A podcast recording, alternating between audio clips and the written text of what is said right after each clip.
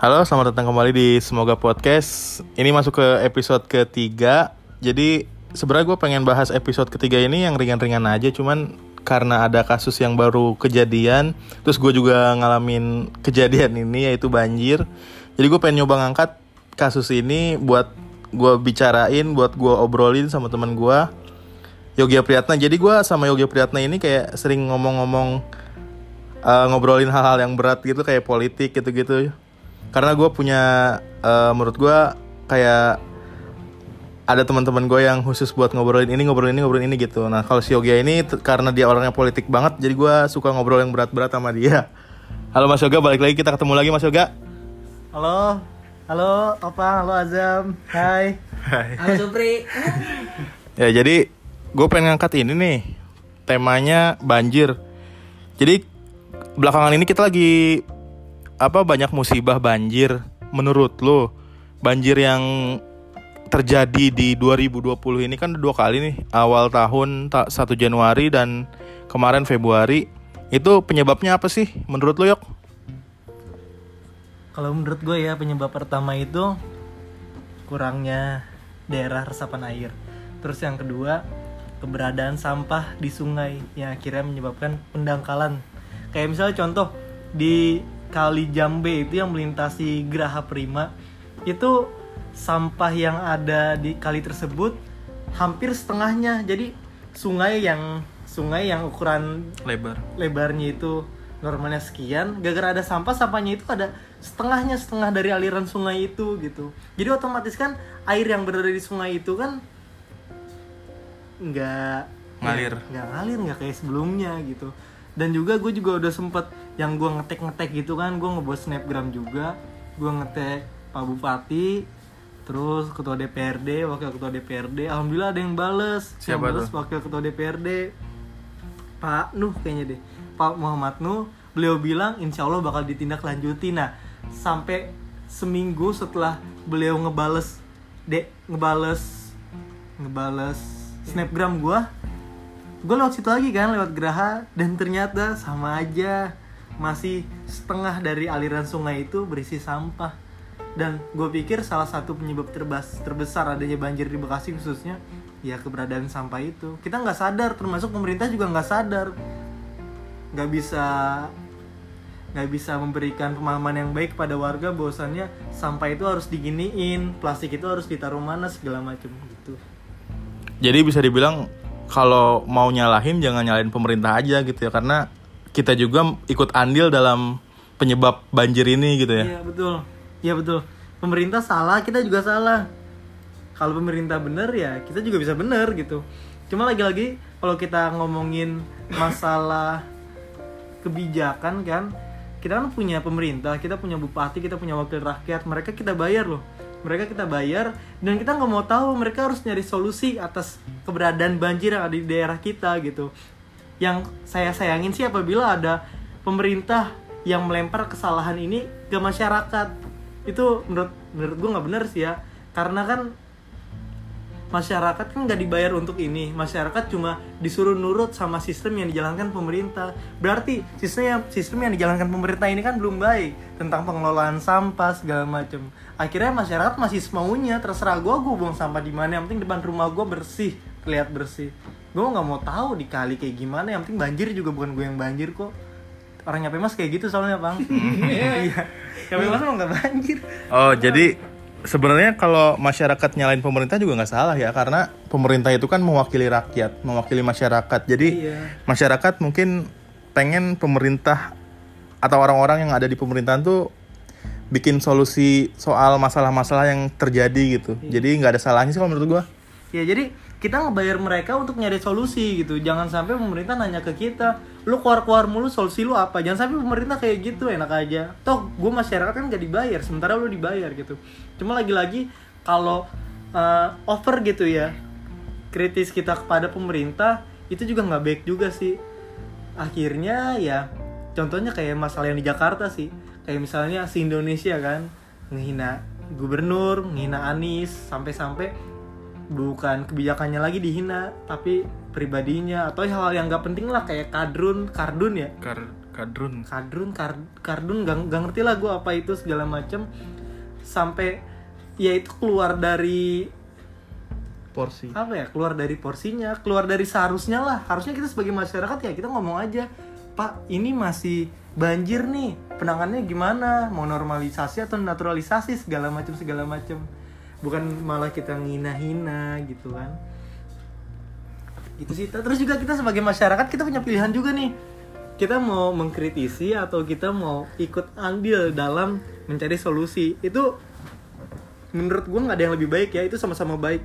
Jangan sampai gue yang misalnya gue turun ke lapangan kan gue jadi relawan di lapangan gue nganggep mereka mereka orang yang mengkritisi pemerintah terhadap banjir tersebut itu nggak baik gitu atau juga kalau ada orang yang cuma mengkritisi pemerintah dan mereka menganggap orang-orang yang turun ke lapangan itu nggak itu salah itu juga nggak baik juga. Ngerti gak sih? Ya ngerti ngerti. Iya, gitu gitu. Jadi eh intinya jangan jangan berlebihan lah buat nyalain pemerintah karena eh, kita juga ikut andil gitu masyarakat juga ikut andil dalam penyebab apa musibah ini banjir ini gitu. Nah terus jadi kan sebelum gua mau ngomongin itu gue sempet eh, cari-cari informasi ya termasuk dari YouTube gitu. Gue baca di Watchdog eh bukan baca gue nonton di Watchdog. Jadi mereka bahas 4 episode. Jadi gini ok kan kalau di Jakarta ini ada yang namanya normalisasi atau naturalisasi sungai. Iya. Jadi menurut sejarawan JJ Rizal, eh, dia bilang sebenarnya Jakarta itu lahir itu eh berawal dari apa sih eh terjadinya hujan tropis di antara tiga gunung yaitu Gunung Gede, Pangrango, sama Gunung Salak. Nah dari jadi dari hujan tropis itu membawa lumpur yang kemudian terjadi apa membentuk sebuah daratan daratan. Nah, itu jadi Jakarta. Kenapa kenapa eh, apa valid atau enggak? Soalnya kalau kita lihat juga kan di daerah Jakarta banyak daerah yang namanya dari rawa gitu ya. Rawa itu kan rawa rawa itu kan ya apa sih? eh kayak sungai gitu lah ya. apa ya kayak kayak daratan tapi demek gitu ngerti gak sih Mir daratan tapi demek lah muka. Iya daratan tapi demek gitu daratannya rada-rada basah-basah jadi itu lahan basah gitu. Nah, iya jadi kayak rawa rawa buaya, rawa rawa aren rawa aren banyak lah gitu. Jadi Bekasi tuh. iya rawa panjang kan mepet Jakarta juga tuh. Buku. Jadi Jadi sebenarnya daerah Jakarta pun sebenarnya emang udah udah banjir dari tahun 1872 karena ya itu tadi karena pembentukan daratannya dari lumpur yang dibawa dari gunung tiga gunung tadi. Nah terus kalau kata di Watchdog ini sebenarnya yok kalau di Jakarta itu kan sebenarnya itu salah tuh karena di Kali Ciliwung dia betonisasi maksudnya dibangun beton di pinggir-pinggir sungai. Kenapa salah? Jadi menurut mereka salahnya tuh karena ketika hujan turun air yang turun ke daerah warga itu permukiman warga itu nggak langsung ngalir ke sungai karena ketahan sama beton. Karena seharusnya kan air yang ke daerah warga itu ngalir ke sungai juga biar dari sungai itu ngalir ke laut gitu. Malah ini malah di beton kayak ditahan gitu. Jadi yang di permukiman warga ketahan yang di sungai juga ketahan gitu. Jadi ya mungkin salah satu penyebab banjirnya itu ada kesalahan di pembuatan betonisasinya atau gimana gitu menurut lo gimana? Ya menurut gua kalau itu dianggap masalah itu bisa jadi. Tapi eh, sebenarnya balik lagi ke saluran air sih pang jadi kalau emang misalnya dari perumahan jadi dari daerah lingkungan penduduknya itu saluran airnya udah rapi udah bagus nggak tersumbat segala macem dan salurannya nggak terhambat ya ke sungai itu ya itu sama aja sama aja sama aja maksudnya kalau nggak ada beton kan katanya air dari lingkungan pemukiman penduduk itu bisa langsung masuk ke sungai ya kan Mm-mm. nah kalau ada beton terhambat ya iya bukan sih iya benar benar benar Iya, kalau ada beton terhambat. Ya berarti ada beton tapi saluran dari got-got kecil di lingkungan penduduk itu jangan sampai terhambat. ngalir harus Alirnya, ngalir alirannya jangan sampai terhambat alirannya ke sungai gitu. Nah, terus eh solusi dari mereka yang di Watchdog itu bilang sebenarnya pemerintah udah bikin rumah susun nih rusun. Cuman salahnya itu kayak rusunnya rusun bentukan al- apart- a- apartemen gitu. Iya. mereka nyaranin padahal sebelumnya tuh mereka nyaranin jadi bikin apartemennya tuh kayak apartemen panggung. Nah di bawahnya tuh eh ruangan kosong yang panggung kayak rumah panggung biasa itu tuh kalau misalkan ya kalau misalkan banjir itu jadi bisa daerah daerah resapan air. Tapi kalau lagi nggak banjir itu bisa jadi eh, ruang sosial publik ruang publik gitulah. Sebenarnya bagus sih semoga aja pemerintah juga mungkin bisa mempertimbangkan buat bangun rusun yang kayak gini gitu. Jadi percuma sih kata gue kalau rusun tapi rusun yang biasa karena ya faktor utamanya daerah resapan kita udah berkurang. Nah terus Mas Yoga nih, kan kita juga tadi dibilang juga eh, lagi pemban- pembangunan infrastruktur tuh mempengaruhi juga, termasuk di Bekasi. Di daerah gua sendiri juga sebenarnya beberapa tahun sebelumnya tuh nggak pernah banjir, tapi semenjak pembangunan eh, tol layang dan pembangunan kereta cepat Jakarta Bandung itu efeknya tuh kayak hujan sedikit banjir, hujan setengah hari banjir. Jadi di daerah gue tuh kayak hujan dua jam lebih aja orang udah was was nih buat siap-siap gitu eh, takut datang banjir. Menurut tuh Yoga kalau infrastruktur itu berpengaruh juga nggak sih terhadap penyebab banjir? Nah, menurut gue itu ber- berpengaruh tuh. Jadi pembangunan yang ada sekarang ya otomatis itu eh, menyebabkan terjadinya alih fungsi lahan yang tadinya misalnya Daerah resapan. daerah resapan air berubah jadi beton-beton. Cuma lagi-lagi bukan berarti kita anti infrastruktur gitu atau anti pembangunan. Jadi seharusnya ya kalau seperti yang kita pelajari waktu SMA, ada yang namanya pembangunan berkelanjutan berwawasan lingkungan ya guys SMA kelas 1 itu. Nah, itu kenapa nggak dipakai gitu sama pemerintah? Kenapa pembangunan yang ada sekarang itu dapat menyebabkan bencana alam kayak banjir contohnya. Gitu. Jadi ya paling nggak pembangunan yang dilakukan pemerintah itu bukan cuma apa ya, bukan cuma memudahkan kita sebagai pengguna, tapi memperhatikan juga apabila pada musim hujan itu air bisa mengalir dengan baik gak di pembangunan tersebut di infrastruktur itu. Jangan sampai kayak yang beberapa bulan yang lalu tuh yang di tol Becakayu yang katanya ada curug di Bekasi kan tahu kan itu kan lucu gitu jadi bercandaan juga. Lagi-lagi Bekasi dihina lagi dihina lagi. Cuma gara-gara ada air dari atas Terjun. sepanjang berapa meter terjun ke bawah. Itu karena apa? Ya karena saluran air yang nggak bagus kan? Akhirnya kayak begitu. Menurut gue juga Bekasi ini kayak orang-orang Bekasi ini kayak ini ya apa eh, miris juga ya.